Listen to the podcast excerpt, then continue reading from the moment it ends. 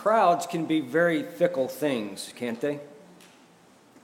I think St. John's, maybe more so than many parishes in this area, understands just how fickle crowds can be. We have seen what people assembled in large numbers are capable of doing. What is it about crowds that causes them to be so fickle? Now, I'm not an expert in the psychology of crowds by any means. As an old television commercial used to say, I didn't even sleep at a Holiday Inn Express last night. Or as a newer one says, I didn't watch a lot of shows about crowds on Sling TV or Hulu, one of those streaming services. So these are just my amateur observations about crowds and, what, and the behavior of crowds.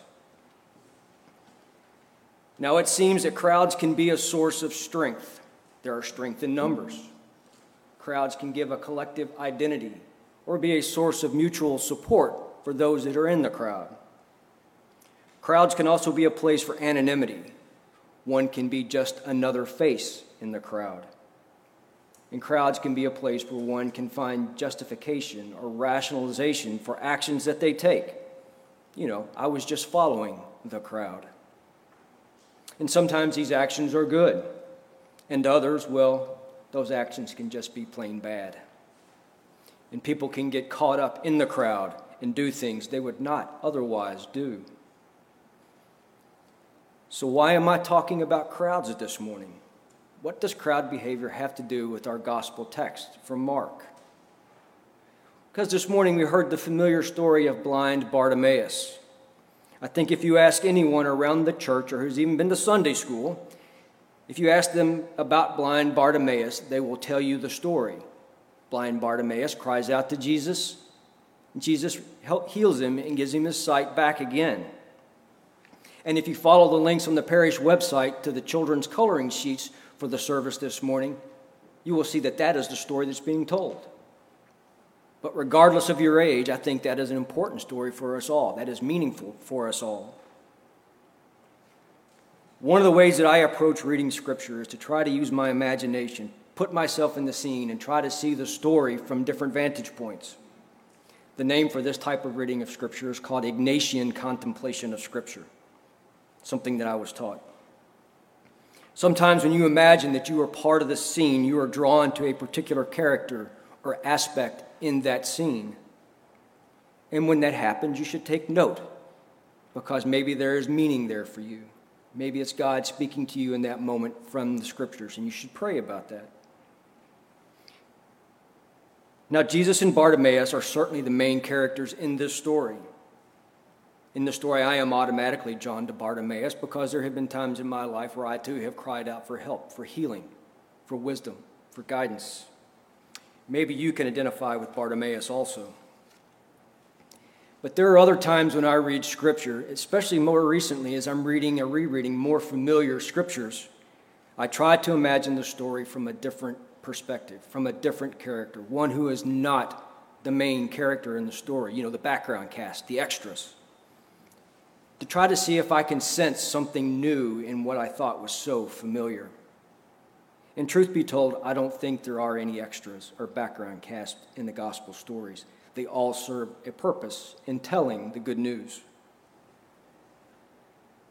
Now, Jesus tends to draw a crowd, doesn't he? A crowd follows him wherever he goes in his ministry, except to the cross. Now, there are times when Jesus wants to escape the crowds, to be alone, to rest, and to pray. And I think there are times when Jesus can empathize with us when we seek the same things. If you're like me or my fellow introverts, we like to be alone sometimes. But in our text today, a crowd follows Jesus out of Jericho to Jerusalem, where he will be crucified and will he will rise again. We don't know much about this crowd. We're not told much about it. We don't know its size, like it's 5,000. We just know that it is large. We are not given the names in the crowd, it is anonymous. Mass of people, just called they or the large crowd or many in our translations. I don't think that number is important because what the crowd represents is an obstacle to Bartimaeus' faith, to his reaching out to Jesus. Bartimaeus cries out for mercy, and the many, the large group of people, try to silence him, and keep him from Jesus. We aren't given any reason for why the many do this, and in a way, that doesn't matter also, because it's Bartimaeus' persistence in the face of the crowd that is an indicator of his faith that results in his healing. If you think of yourself as Bartimaeus, think of the crowds, both the literal and metaphorical crowds that you encounter that may be telling you to be silent, to be quiet as you try to reach out to Jesus. There are many voices shouting back at people of faith these days, telling us to be quiet. Our culture, advertising, the media, secular self help books, the new atheism, many others in this marketplace of ideas all seem to compete and try to drown out the voices of faith who are reaching out to God. These voices, like many others, are telling people of faith to be quiet. I think it is also important at times to ask ourselves whether we are part of that crowd, intentionally or not. When do we seem to be saying to ourselves and maybe others who are reaching out, quiet?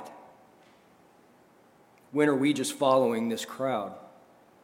When do we become an impediment to others who are reaching out to God? In this moment of realization, I think there's both paradox and hope. Paradoxically, when we realize we may be the, the obstacle to others reaching out in faith, then that is a time for us to reach out in faith to Christ for healing. Being persistent like Bartimaeus and ignoring what the crowds are telling us. And yes, there is also hope. Crowds can be fickle, seemingly able to turn at the slightest cue, slightest provocation, or incentive. A crowd can go from good to bad and bad to good. And I think there is just such a turning point in this story this morning in blind Bartimaeus. Hearing Bartimaeus' cry for mercy, Jesus says, Call him here. The crowd, having just told Bartimaeus to be quiet, now says, Take heart, get up. He is calling you. What a change from just moments before. With just a few words from Jesus, the crowd changes from blocking Bartimaeus to encouraging him. Though the text does not say this, I imagine maybe they opened up a way for Bartimaeus to walk to Jesus as he gets up. Some may have even helped him. Yes, crowds can be fickle things. Jesus will experience the fickleness of crowds as he enters in Jerusalem. Just in the next chapter, the crowds will be shouting triumphantly, Hosanna in the highest! Blessed is he who comes in the name of the Lord. To only days later shout, Crucify him.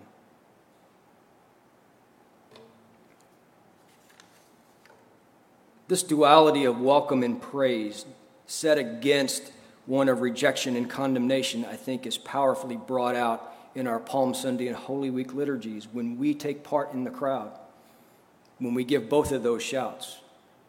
I think it helps us understand that maybe we have the potential for both. But as I said, there is hope.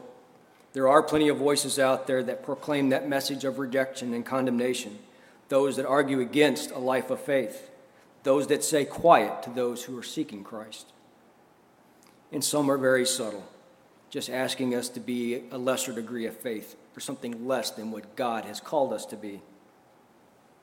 Our call as Christians is to be a different voice, to be that voice of Christ.